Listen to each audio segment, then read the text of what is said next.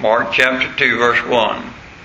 Again he entered into Capernaum after some days, and it was noise that he was in the house. And straightway many were gathered together, insomuch there was not was no room to receive them, no not so much as about the door. And he preached the word unto them. And they come unto him, bringing one sick of the palsy, which was born afore. And when they could not come nigh unto him for the press, they uncovered the roof where he was. And when they had broken it up, they let down the bed wherein the sick of the palsy lay. When Jesus saw their faith, he said unto the sick of the palsy, Son, thy sins be forgiven thee. But there were certain of the scribes sitting there and reasoning in their hearts, Why doeth this man thus speak blasphemies? Who can forgive sins but God only? And immediately when Jesus perceived in his spirit that they so reasoned within themselves, he said unto them, Why reason ye these things in your hearts? Where is it easier to say to the sick of the palsy, Thy sins be forgiven thee, or to say, Arise, take up thy bed and walk? But that ye may know that the Son of Man hath power on earth to forgive sins, he saith to the sick of the palsy, I say unto thee, Arise, take up thy bed, and go thy way into thy house. And immediately he arose, took up the bed, went forth before them all, insomuch that they were amazed and glorified God, saying, We never saw it on this fashion. Father, I pray in Jesus' name that if we go through this story, Lord, that we could learn some great spiritual truths from it. Let the Holy Spirit teach us now. In Jesus' name we pray. Amen. One thing I want to say before I get started, if you'll notice something, uh, James talking about prayer said, The effectual, effectual fervent prayer of a righteous man availeth much. We get the idea that a lot of, a lot of the uh, years ago, anyhow, when they'd have these uh, preachers on TV uh, praying, uh, they would have, if you lay your hands on the TV and I'll pray for you and God will send you a thousand dollars or send you a million dollars or whatever if you pray for you. God will help you in your finances and, and then it wouldn't happen and uh, then they'd write into him and say uh, it didn't work, so to speak. And he said, "Well, it's because of lack of your faith." Now I want to show you something that's very important here. Verse five: When Jesus saw their faith, notice their faith, he said unto the sick of the palsy, "Son, thy sins be forgiven thee." In other words, it's the people's faith that's praying that makes the difference. When you go to pray for somebody sick, it's not the one that's sick that has to have the faith. It's the one that's doing the praying to have the faith. And God will do what He says He will do. And so don't forget that. It'll help you when you're praying for people. But because a lot of people don't necessarily believe like you do. But God will still answer your prayer. Amen? And uh, that's a very important doctrine there. Uh, but anyhow, I want to go through this story for just a few minutes. Uh, the story of the man sick of the palsy, there's three things very quickly. Notice the many who hindered him, the few who helped him, and one who healed him. Often in scriptures, Jesus verified the truth and demonstrated the significance of his work by the miracles he performed. For example, in John chapter 6 verse 35, Jesus claimed, I am the bread of life and this was demonstrated in his healing or feeding a multitude of people with five loaves and two little fishes in John chapter 6, verses 5 through 14. In John 8, verse 12, Jesus claimed, I am the light of the world.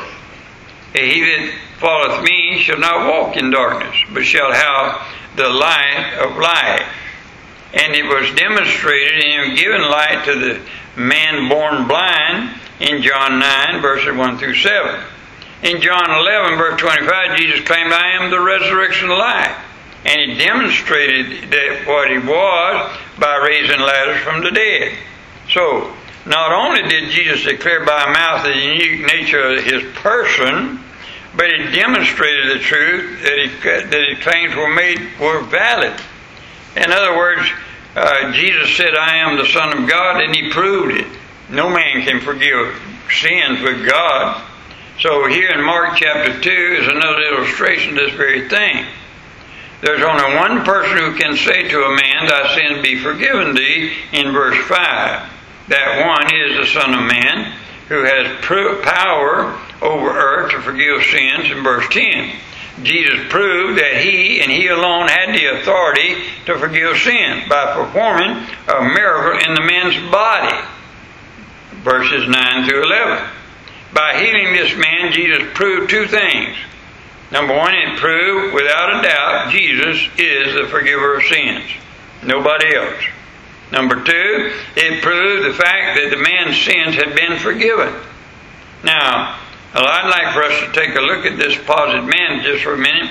In this incident is a picture of a broken down humanity of men, women who are without Christ, having no hope, without God in the world, Ephesians chapter 2, verses 12. Now, the positive man had a form of creeping paralysis. And this, this condition describes the spiritual condition of men and women who are a part of Christ today. Isaiah 1, verse 5 and 6. The whole head is sick, and the whole heart faint. From the sole of the foot even to the head, there is no soundness in it. Now he's talking about a saved person. This man was incurable, he was powerless, he was helpless, and had to be carried by others. He had no doctrinal help of ever being better. People don't like verses like Jeremiah 17, verse 9, where the Bible said, Where man's heart is deceitful above all things and desperately wicked. People don't like to hear that in 1 John chapter 5 verse 9, 19. The whole world lieth in wickedness. Now notice something. The greatest longing of all this man's heart was to be healed. But the most important thing this man needed and the most urgent thing this man needed was to be forgiven of his sins. Now get this please. Jesus is preaching. Great cloud crowds gathered and, and around a flat roof house Jesus was in. Four of these men's friends, this man's friends, carried him into the presence of Jesus in hopes he would perform a miracle and heal him. Now it's easy to picture this picture, uh, to admire the determination of the four helpers, to imagine the consternation of the crowd, to listen to the objection of the scribes, to hear the pardoning word of the Savior and witness the miracle Jesus performed. But what this man needed first of all was the healing was not the healing of the body, but the saving of the soul. Every time you read in the Bible of Jesus healing somebody, he's proven something to us. He's proven he's the healer. He's the one that forgives sins, and he's the one that takes care of the body, and he does, he proves it. Now, Notice some three things here very quickly. The many who he hindered him. Now look at verse 2 with me, please. Chapter 2, verse 2. And straightway many were gathered together, insomuch that there was no room to receive them, no not so much as about the door. And he preached the word unto them.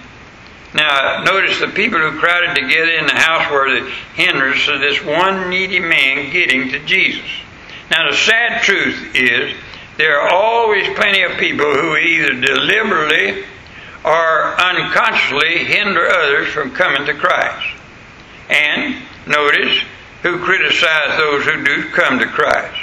Remember Bar, blind Bartimaeus in Luke chapter 18, verse 38 39? They criticized them for trying to help him.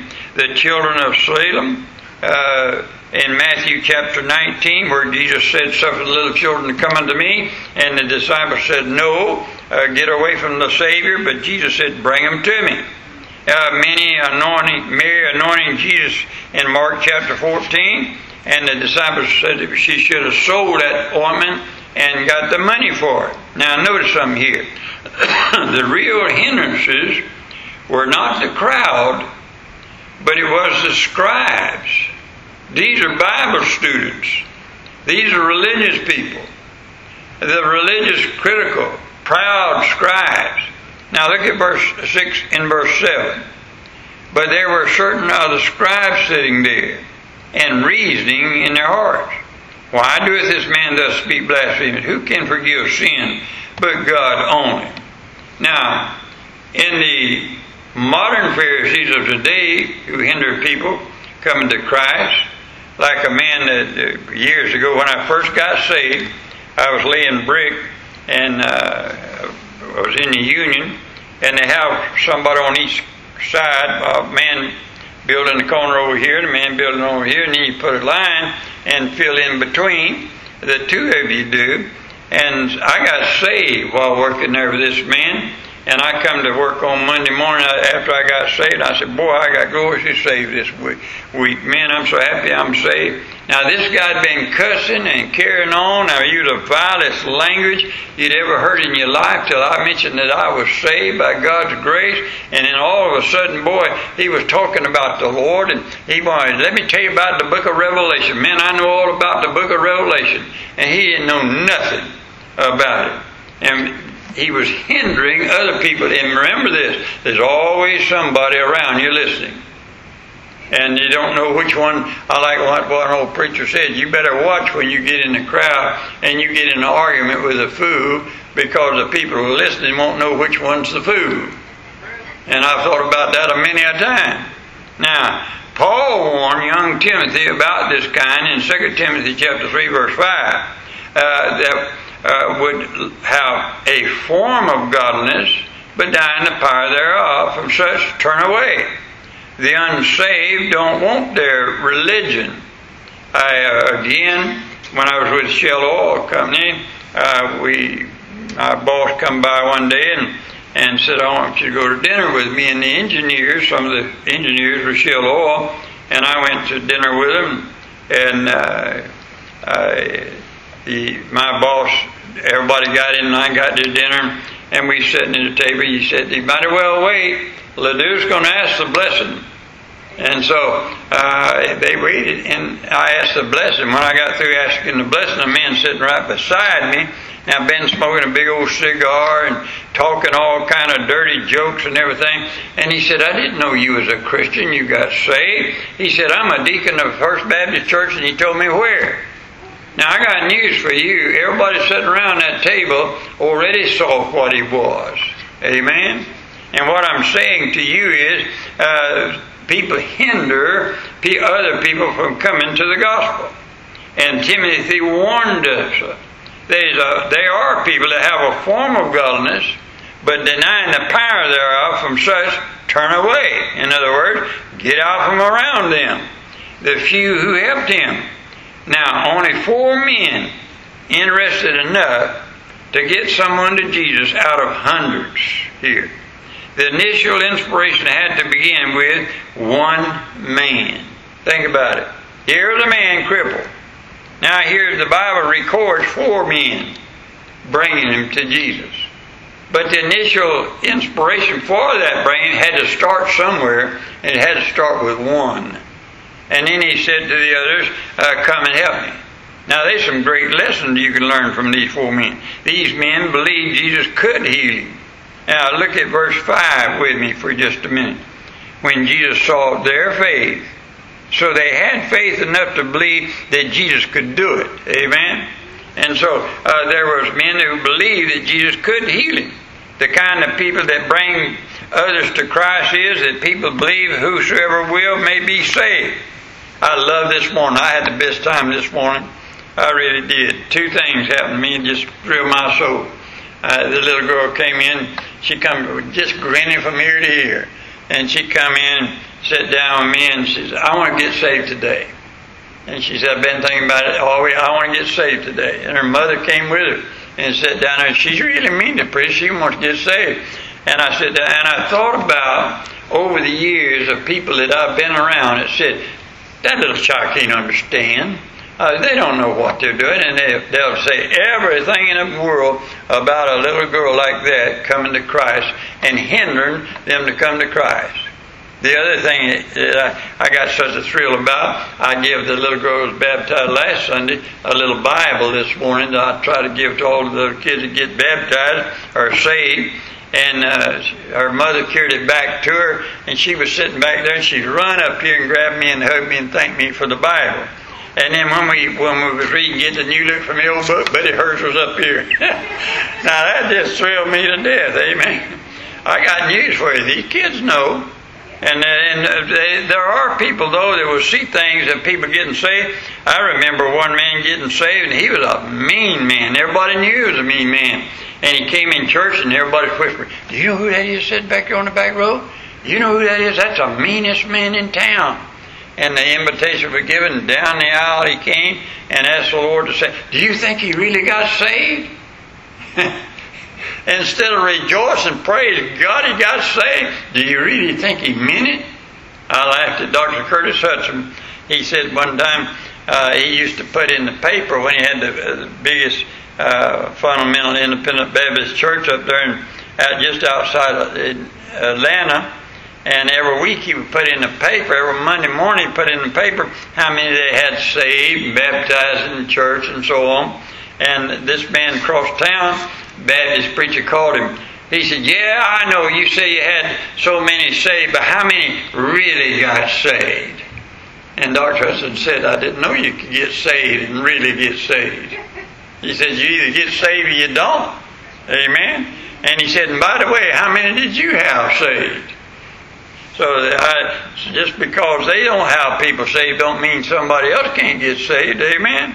And there is a many a person who will hinder people from coming to Christ. But then there's one who healed him. Of course, it's the Lord Jesus Christ.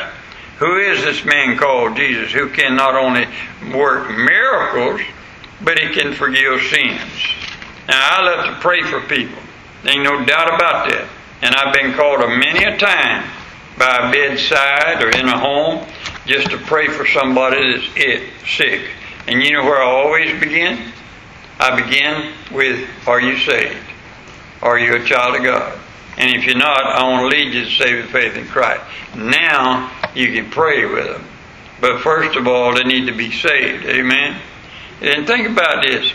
If you got healed of no matter what infirmity of the body you got, if you got healed and went to hell, what good is it? It ain't going to do you no good. The most important thing is to get saved first. I'd rather be saved by the glory of God and to suffer everything in the world and not be healed. I'd rather be saved. And that's the whole matter of this story. Everybody needs to be saved. And everybody needs to quit criticizing the people that come to Christ and go out and encourage somebody in cooperation. You know the Bible says it's some water, some plant, some water, and some reap. I, I went to, I can't remember now where it was at, but anyway, oh yeah, it was a little lady down here. I could carry her right to the house. I went and knocked on her door one time, just knocking on the door, going down the street. And this little lady said, uh, I said, I'm Pastor Straughn, Brandon Fellowship Baptist Church. She said, Thank God. She said, I've been praying all morning that somebody come by and talk to me about the Lord. Now you think about that for just a minute. I ain't the first one that she heard that from. Somebody else had to talk to her. But I, I got to pluck the apple. It was ripe. God worked in her soul because somebody else had passed out a tract, give it to her, or witnessed to her, or wrote her a letter in some way or another. I had a lady used to come to our church, and, and she said, Pastor, my mother is not saved. She lives in California, and I can't afford to go out there and witness to her. I can't afford to go see her. I said, I want to tell you what to do then. Sit down and write you a letter and tell your mother how much you love her and how much the Lord loves her. And then go right down the plan of salvation in the Bible in a letter and send it to her and tell her how to pray and how to ask the Lord to save her. And she did, and her mother got saved. And so what I'm saying is, don't say it can't be done. Yes, it can. And don't let somebody hinder you from helping somebody come to Christ. Because God can use you. That's what this story is all about. Stand with me, please. Heavenly Father, I pray in Jesus' name you'll bless us tonight as your people. It's been a good day to be in the house of the Lord. Just to watch you work in people's lives, the thrill of people watching you uh, and listening to your word, Lord, and watching them touch their hearts. What a thrill it is to be in the house of the Lord. When David said, I'd rather be a doorkeeper in the house of the Lord, I understand what he's talking about now. Bless us as your people tonight and go with us on our way home now. Watch over us, see us back safely. In Jesus' name we pray. Amen. Thank you so much for being here tonight.